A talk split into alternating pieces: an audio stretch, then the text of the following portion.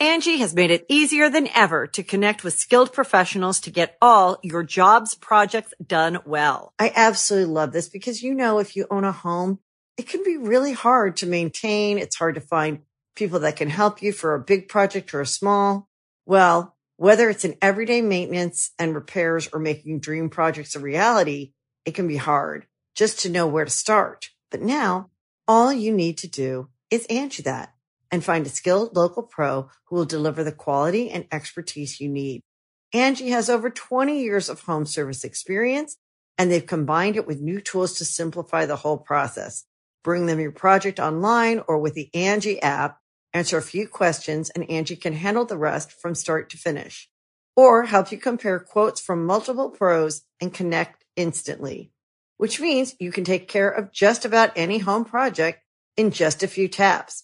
Because when it comes to getting the most out of your home, you can do this when you Angi that. Download the free Angi mobile app today or visit Angi.com. That's A-N-G-I dot com.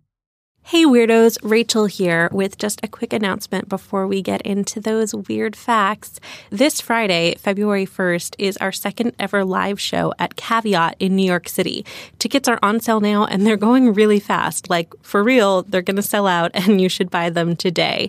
They're also only 12 bucks, which is a steal. If you didn't make it to our last live show, it's basically exactly like the podcast, but with awesome audiovisual presentations that I have not finished yet, and amazing drinking games that I have not written the rules for yet.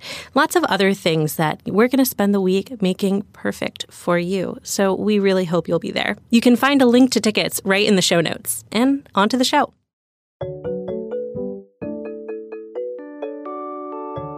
At Popular Science, we report and write dozens of science and tech stories every week. And while most of the stuff we stumble across makes it into our articles, we also find plenty of weird facts that we just keep around the office. So we figured, why not share those with you? Welcome to The Weirdest Thing I Learned This Week, a podcast from the editors of Popular Science. I'm Rachel Feltman. I'm Sara Chodosh. I'm Sophie Bushwick. So, on the weirdest thing I learned this week, we start by each offering up a little tease about some kind of fact or story that we picked up while reporting, editing, wasting time on Twitter, you know, being a journalist. And then we decide which one we absolutely have to hear more about first. Once we've all had time to spin our little science yarns, we reconvene and decide what the weirdest thing we learned this week actually was. Sophie, why don't you start with your teeth. I'm going to talk about that one time when women dueled naked because of bacteria.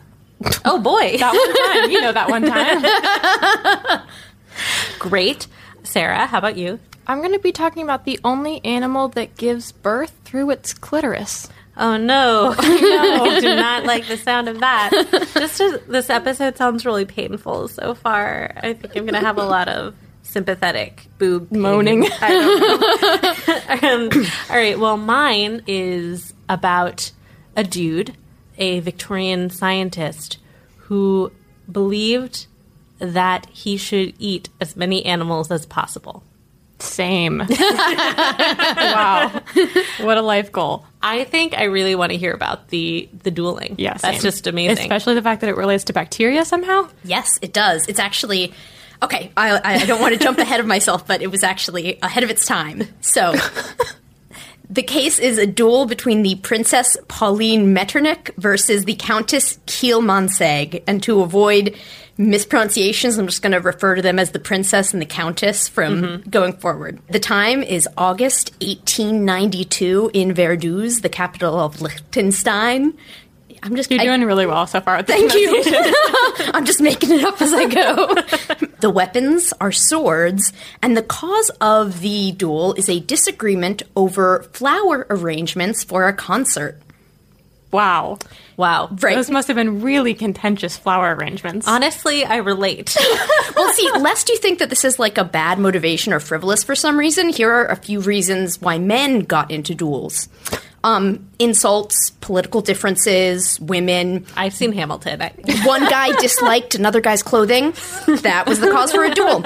Um, they, uh, an ancestor of Lord Byron got into an argument over whose estate had more birds. Oh, come on. That one is easily solvable. they immediately fought a duel. Like they didn't even go outside; they fought a duel in, indoors over that one. And last but not least, a disagreement over the spelling of a Greek word. You know, everyone's always like, women shouldn't be in power. They're so emotional. They'll just go to war over nothing. Come on. Look at Yeah. the history here. and men go shoot each other over how many How many birds birds? they have. um, it it's was dueling just like Twitter. It seems like it's Yeah. just where you went to to air all your grievances against all of humankind. Well, I mean, ostensibly, it's an idea that a man can defend his honor, or a woman, actually. A man or a woman could defend their honor uh, when insulted, and I guess it just prevents it prevents the the rift from festering and turning into a long term disagreement. But in practice, it meant that people just like killed each other over the dumbest stuff. I, I mean, dueling is endlessly fascinating. There's tons of crazy dueling stories that I have to not talk about because otherwise, this would be like the dueling podcast. You should start that, though. I really appreciate uh, the gender context, though. Yeah. That, like flowers, not an absurd duel. No, topic. no, not in comparison to some of the dumb stuff people dueled about. Also, I feel like anyone who has planned like a large party with flower arrangements, like flowers become a weirdly big deal for things Yeah, like that. they're expensive. You never thought you'd care that much about flowers, but they, they set the whole aesthetic of the event. Yeah. I get it. I mean, the one I have sympathy with is the spelling disagreement because, like, I've wanted to murder someone over like a grammar thing before. Yeah. Anyway, we're talking about a disagreement over flower arrangements, and it leads to what is called the first emancipated duel. It's called that because everyone participating is female. That includes the fighters, their seconds. In a duel, you have to have seconds. And the organizer is the Baroness Lubinska, again, calling her the Baroness from here on out, and she had a degree in medicine. So this is important because she knew that minor injuries can become serious when a sword or a bullet drives debris and clothing into a wound. Mm-hmm. And this was really illustrated during the Civil War when a lot of people died from infection. Mm-hmm. And often an injury that might seem minor led to amputation because you have to remember antibiotics weren't discovered until 1921. So at the time, the idea of germ theory was just getting off the ground. In 1870, Joseph Lister was like, you know, maybe we should try to make surgery sterile. you know, People were like, "How dare you!" but yeah, he he pioneered the idea of like let's try to reduce infection by doing stuff like hand washing and sterilizing our instruments and spraying an antiseptic called carbolic acid while you're operating to to try to limit infection. So that was in 1870. This is in 1892. So this is still a pretty novel idea, and the mm-hmm. Baroness is really ahead of her time. Anyway, so she says, you know, we don't want to get clothing in these wounds. How about the women stripped to the waist? Because there's no men around. They sent the servants to a distance and had them turn their backs. And so the women were like, yeah, we don't want to die over this. We just want to, you know, fight with swords. So, Wait, sorry. Are duels not? How, who wins a duel? How do you win a duel? Do you have to kill the other person? Apparently not. it depends. Some duels are duels to first blood, so whoever draws blood first. Some are just ah. you each fire at each other with pistols once, and then whatever the outcome of that is is is decided. It, it really depends. There was one case I've read about another duel between women where they first fought with lances on horseback, and then um, with maces and shields, and then after one person, one of the women knocked the other one. Uh, her, her knocked her horse down, um, and she's like, "I'm the victor, surrender." And the woman who had been unhorsed ran at her with the sword and knocked her over. Wow, inspiring, truly inspiring. Never say die. Oh my god. So yeah, it definitely varied depending on the duel and the century and the context and all that good stuff. I think my view of duels is solely colored by Hamilton. Yeah, so, absolutely. Yeah. There Oh, are man, two different songs about it. I know. I know. and about dual dueling. commandments. So they go to the dueling ground, they strip to the waist, and they start fighting with swords. The princess injured the countess's nose, so she drew first blood. She was the victor. However, the countess, they were still in the middle of the fight when this happened, and the countess uh, injured the princess's arm before they, they put down their swords. So the next part is only alleged, so I'm not sure if it actually happened, but I'm going to tell you about it because there's an apparent quote that I think is amazing. Allegedly, the seconds actually cried out and e- perhaps even fainted at the sight of blood. And so the male servants, who were again, you know, standing out of the way, sort of came running to see what was happening, to see if they could help. And the Baroness attacked them with her umbrella while yelling, Avert your eyes, avert your eyes, you lustful wretches. oh my god. so, again, I don't know if that took place. I figure if you go to watch a duel, you're assuming you'll see blood. I don't know that they'd be that freaked out. Yeah, that sounds like something a dude would have made up. Yeah. To like The make ladies this top fainted. to- Right.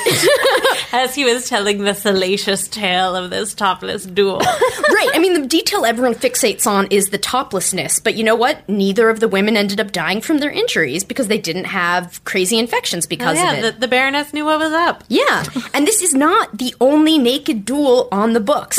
Oh my god. So the first naked duel is actually called the Naked Duel. it happened in 1806, and it was between men. Hmm. A former army surgeon and a member of parliament named Humphrey Howarth was playing with whist, which is a card game, mm-hmm. with the Earl of Barrymore. They got into a fight.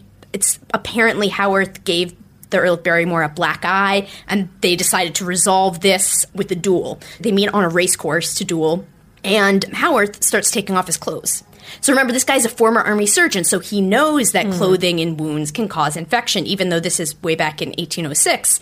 And so he's like, you know, I, I don't want to, I don't want to die. I'm going to get naked. And so then there's two. What a perplexing way to start the duel. You know, just like, all right, we're gonna duel. Let's go. Let's take off the clothes. Right. It's a real power move. If the other is. person doesn't understand why you're doing it. I think he might have explained it, or maybe he got there and didn't say a word and just I like, hope he didn't. strip down. Yeah, real power move. I think you're right. but I mean, as a result, so there's a couple different versions. All these all these stories of duels have so much mythology built up over them because like nudity, crazy stories. So it's hard to tell exactly what happened. So some accounts say he just stripped to his drawers. uh, Others that he w- got totally naked. And then what happened was either that they both exchanged shots and missed, or that the Earl of Barrymore is like, um, I'm not gonna. You're naked. I'm go- mm, bye, and just like pieced out, and they didn't have to duel after all. Oh, so man, that would have been my strategy for winning a duel. Yeah, just just be like inexplicably nude to intimidate your opponent. Yeah, Yeah. same. the idea of toplessness in a duel became this like myth- like I said there's all this mythology built up around it and you can actually find these Victorian era postcards showing naked or topless women dueling. However, this was not because they were actually dueling. This was not a trend. This was that we think of the Victorians as these buttoned up prudes, but they liked porn. And so they took oh, yeah, pornographic. That is true. Loved their Yeah. porn. Yeah. the it. dirtiest era by far. So the topless fencing is just a manifestation of Victorian love of porn, not of Victorian love of topless fencing. It's much- it's much They weren't like it's worry. the most noble form of the art. Wow, that's incredible. I, lo- I love everything about that story. As a woman, dueling topless also seems challenging. Like sports bras weren't invented for so long. There just seems like it, It seems painful. se- yeah, yeah. Well, I did dig up another example of a duel between women where two French women were dueling with pistols, and one of them missed her shot, and the other one hit her in the corset. And the corset, she, I think she drew a little bit of blood, but the corset mostly stopped the bullet, so it wasn't a major injury. Oh, it's basically armor. Yeah. Yeah. I mean, those corsets were intense. So I could see a corset stopping a bullet, which is like, well, maybe they weren't right to take their clothes off. You could have just had this corset Just armor a on. corset. That's pretty badass. the original superheroes. Wow. Okay, we're going to take a quick break, but then we'll be back with more facts.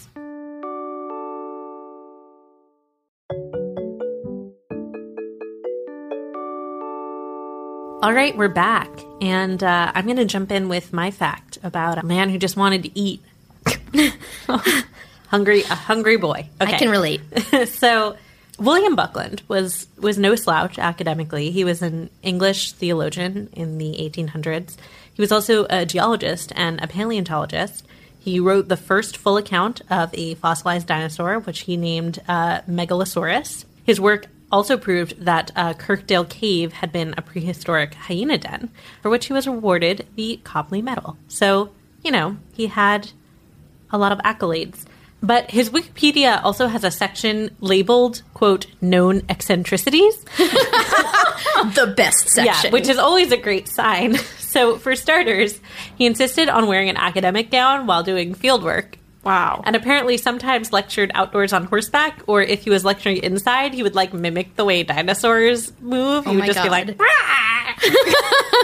so he was known for being like a real he was like a popularizer of science and a lot of scientists really didn't like this in the same way that when carl sagan was becoming popular in like the 70s and 80s there were a lot of scientists who were like he's just in it for the attention and meanwhile people were like no he's getting people to care about astrophysics that's kind of what william buckland was like for paleontology Charles Darwin thought he was way too vulgar and wacky. He also owned a table inlaid with fossilized dinosaur poop. So What? I'm oh, oh my fan. God, that's amazing! Oh my god. Yeah, I want one. I want him to be my teacher. I want to like go to one of his classes Yeah. and hear him imitating dinosaurs. him r- walk in on a horse in an academic start imitating T Rexes. One of his other eccentricities was that he, along with his son Frank, wanted to eat his way through the animal kingdom. Literally, literally just wanted to eat one of every animal. He said, "I'll What a I'll have one of each."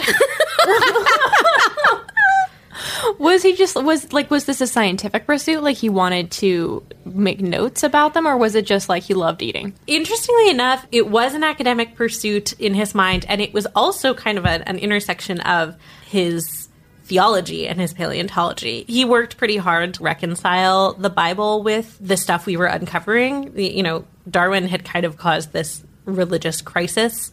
We've talked in previous episodes about how part of the reason the Victorian era was so bizarre and they did so much weird off the wall stuff is that they were kind of having a societal adolescence. They were like, what do we even know? Not- what's true? There, is God real? So there was a lot of like interest in magic and in the, a bunch of- Spiritualism, right? Yeah, spiritualism, and uh, they got like kind of offensively obsessed with different cultures, and I think you know just like looking for In some answers. problematic ways, much like teenagers today. Yeah, they were all like going to Hot Topic and buying some appropriative T-shirts. And- so yeah, William Buckland was one of the people who was like retaining his faith and, and trying to like reconcile that. He actually was one of the people who was like, well, Genesis is actually just referring to two separate creation events. It's not saying it happened in seven days. It's saying like this all happened in seven days and then many, many years later, God created man because they were finding in the fossil record that it was like very clearly not a thing that had all occurred in seven days. So, all this is to say that William Buckland uh, was often thinking about theology and paleontology in the same breath. He loved animals. He loved learning about them. He loved studying their fossils. He like had a bunch of bizarre pets and he like trained monkeys. He did all of this stuff with animals that a lot of scientists thought was kind of like silly and uncouth, but he just loved them. He believed that animals were like precious. He was advocating for animal rights in a way that was like not really considered by most people at the time. He at least thought we should treat them humanely. And he also believed that animals had been created for the enrichment, both spiritually and nutritionally, of man because of his uh, religious beliefs. So Wow. he was like, yeah, God made all the animals. So a lot of them must be for eating. Which fun. and he also was looking at kind of you know population booms and there were you know huge uh, wealth disparities and he was like maybe there are more animals we should be eating so the part of it was Well, wait, that- was he was he including like insects in his survey of animals? yes he was So he was ahead of his time. He mm-hmm. really was ahead of his time. But he also he tried to get this concept of zoophagy, which is just literally eating animals off the ground, but he meant like we should be studying animals by eating them. So I think from what I understand, he was arguing that like when you're studying an animal, you like look at it, you look at its bones, you look at what it looks like when it's alive, you look at what its babies look like, you know, fitting it into the tree of life. And then you see what it looks like when you should cook it." probably taste it too. Wow. um, I mean, that is very complete of him. right. Yeah. It's not like honestly totally off the wall. It is unnecessary. um, Just going above and beyond. yeah. So he ate a lot in his time. He would have these soirees where he would serve various animals, which like at the time it was pretty common for people to have dinner parties where the whole point was that you were eating something exotic and weird, which still happens today. But he would have these and, and it was part of his mission to try every animal.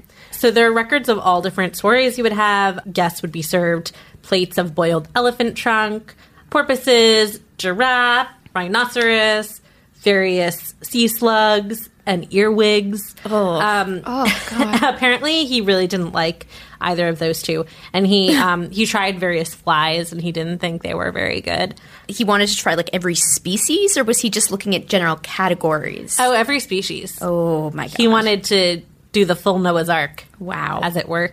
He mice on toast. He would eat it all. And his son also joined in uh, as he grew up and became, you know, a scientist in his own right.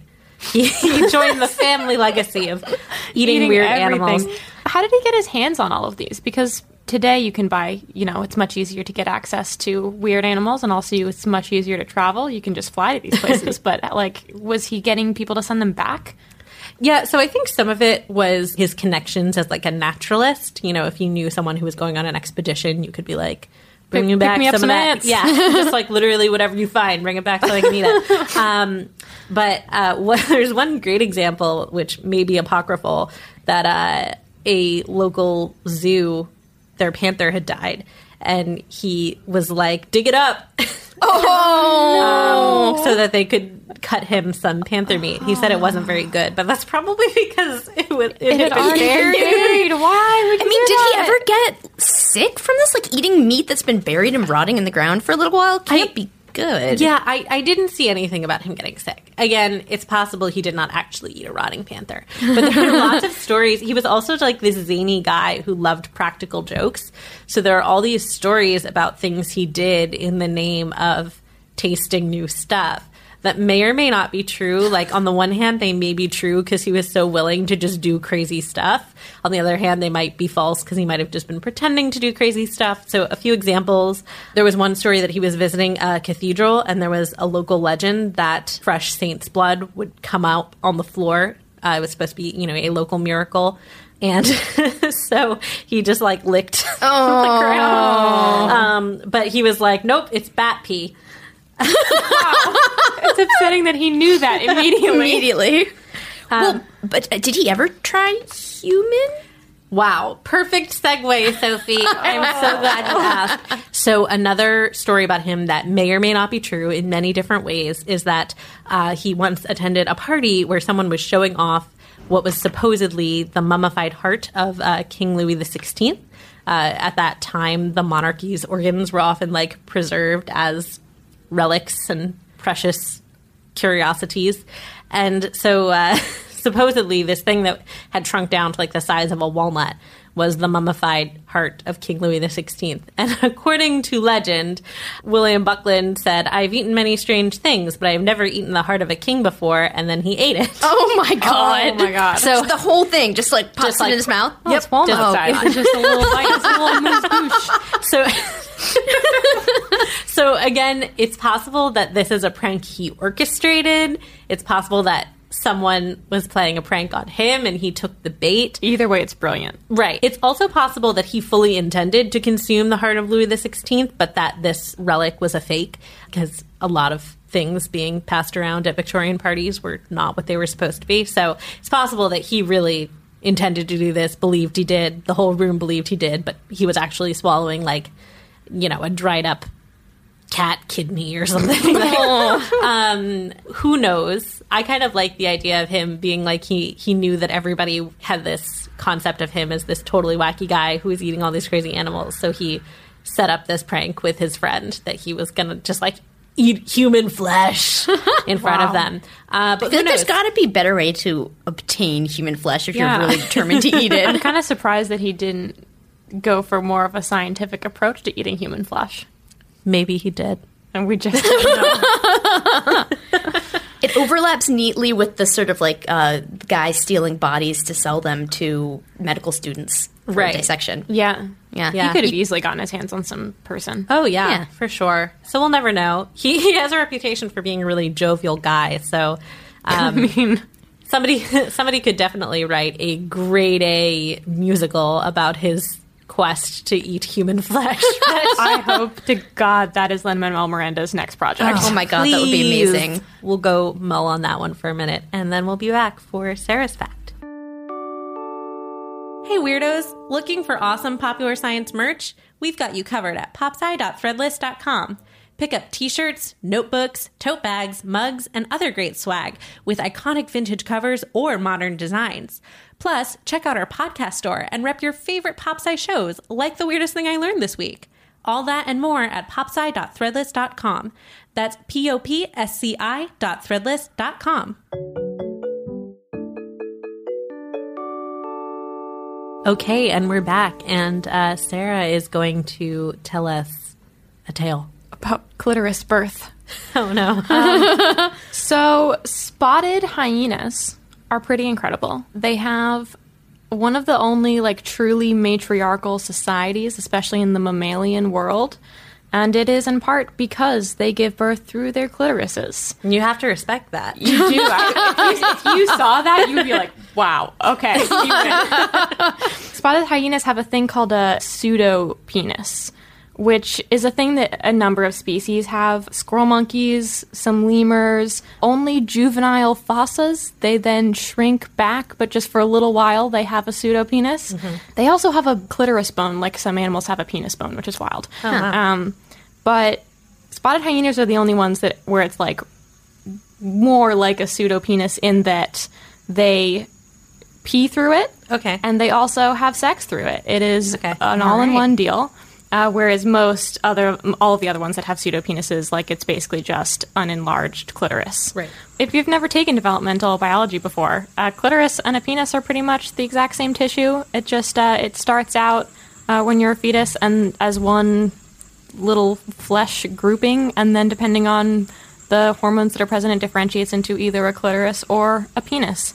And in hyenas, at the very end of the pregnancy, they get a boost of androgen that gets passed on to the fetus. So the males come out like abnormally aggressive when they're young, but in the females, uh, it just causes the clitoris to grow into what resembles a penis so much that when biologists were first studying hyenas, they actually thought that maybe they were hermaphrodites because they could not differentiate the males from the females. Like it looks also like they have a scrotum and everything, like just fully, Oh, fully a pseudo penis. Yeah, it is absolutely wild. But the fact that hyenas use theirs to have sex means that the females have to cooperate. So like they don't have a, any vaginal opening. They have a vagina. It is just like inside, and so the pseudo penis is how they have sex also, which is a little confusing. Wow. Is it fair for us to call any of these things any of these words? We know so little about how Yeah. sex and biology work. It is is mind blowing. it is it is just it is wild. It, also feels it like it's in like- its own category of thing. And we also we probably shouldn't call it a pseudo penis. Right, I was just gonna say it's not. That makes it sound like it's like it's like a wannabe penis, but it sounds much cooler than a penis. Yeah, it is. Yeah, Penises can't give birth to Right. babies. so yeah, since females have to cooperate, uh, it means that the males have to develop relationships with female hyenas instead of just recklessly having sex with whoever they want. So researchers have done studies in the field and found that females hyenas prefer males that are friendly and older females prefer males that they've known for years. And so the males put in all this time to develop all these relationships with the ladies in the tribe. Wow. that's very heartwarming. But Yeah. I'm also still not over the having to give birth through the clitoris. Yeah. yet. So like the the big advantage to the female hyena is that it's a matriarchal society. So like the most the highest ranking male is ranked below the lowest ranking female, mm-hmm. and the males when they're like three and a half, I think, have to go out and find another clan. But oh, the other upside is that there's a lot more genetic diversity in hyenas because if you have like a pride of lions where there's one basically one male who has sex with almost all of the females, you end up with a pride where all of the babies came from one guy. Right. But since females get pregnant and then can't have another baby for a while, it means that there's more mixing between more females and more males. Mm. The big downside is that childbirth is absolutely terrifying. like Un- unlike in other species. yeah, it's horrifying no matter what. So, 60% of first births are stillborn because the process of birthing a hyena baby means that they they start off in the uterus mm-hmm. and then as they travel down the birth canal, the placenta and the umbilical cord aren't long enough for it to still be attached when the baby comes out, so it it has to detach very early in the process, but then it takes a very long time to get through the pseudo penis because it has to tear open because it's a reasonably large baby. They're like fairly precocial. They don't. Yeah. But um, it it takes so long for it to tear, and the whole process is so long that most of the babies suffocate when they come out. I'm just like, oh god, this is Yeah. terrible. It's absolutely horrifying. Sometimes, if the ripping process is especially awful, the mother can actually die during childbirth, which is really terrible. So, I'm not sure whether the females win in the end. It seems pretty terrible. but, you know, matriarchal society is good. I found this whole thing so upsetting to Every time you say like ripping and tearing, I, just know. cringe. I mean, the reality is the like human birth. Lots of women. Oh, yeah, lots of ripping and tearing. Yeah, lots of ripping and tearing that just no one tells you about. Lots of pooping. Too. Lots of pooping. Everyone poops when they we should birth. talk about the poop. yeah, mm-hmm. Yeah, vomiting. when you're in Jesus, intense birth pain a- and birth is a n- living nightmare. yes, And a miracle. it's the most beautiful, upsetting thing that any of us ever go through. but at least we don't give birth through the clitoris. oh god. Would it be worth it to have a society run by women?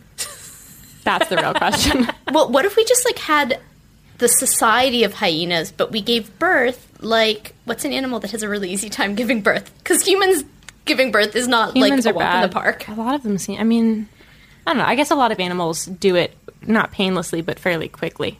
How is it for kangaroos? Because since their babies like get to hang out in a pouch for a while, Yeah, you know, birth? pandas They I think come have out such really a tiny. pandas come out so tiny. I think sometimes they like don't even like don't they? I think that process is pretty painless because Yeah. they're giant and their babies are like a jelly bean size. Oh my god, so that's there's no way that Society of hyenas, the birth process of pandas. Done. or a society love pandas. Just we all hang out and eat bamboo and roll around and look cute. Spend all our time eating. I'd love And that. pooping. That's my dream. Same. Paradise. wow, what a fantastic and terrifying story. But was it the weirdest thing we learned this week? What was the weirdest thing we learned?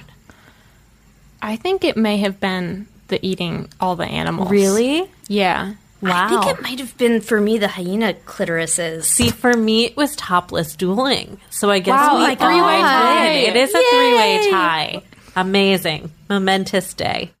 The Weirdest Thing I Learned This Week is a popular science podcast. We're available on all major podcast platforms, so subscribe wherever you're listening right now. And if you like what you hear, please rate and review us on iTunes. It helps other weirdos find the show. You can buy our merch, including Weirdest Thing t-shirts, tote bags, and mugs at popsci.threadless.com. The show is produced by all of our hosts, including me, Rachel Feltman, and our editor, Jason Lederman. Our theme music is by Billy Cadden. If you have questions, suggestions, or weird stories to share, tweet us at weirdest underscore thing. Thanks for listening, weirdos.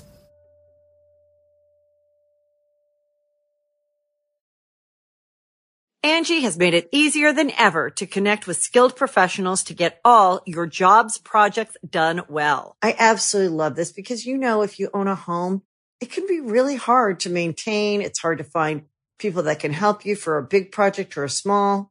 Well, whether it's in everyday maintenance and repairs or making dream projects a reality, it can be hard just to know where to start. But now all you need to do is Angi that and find a skilled local pro who will deliver the quality and expertise you need.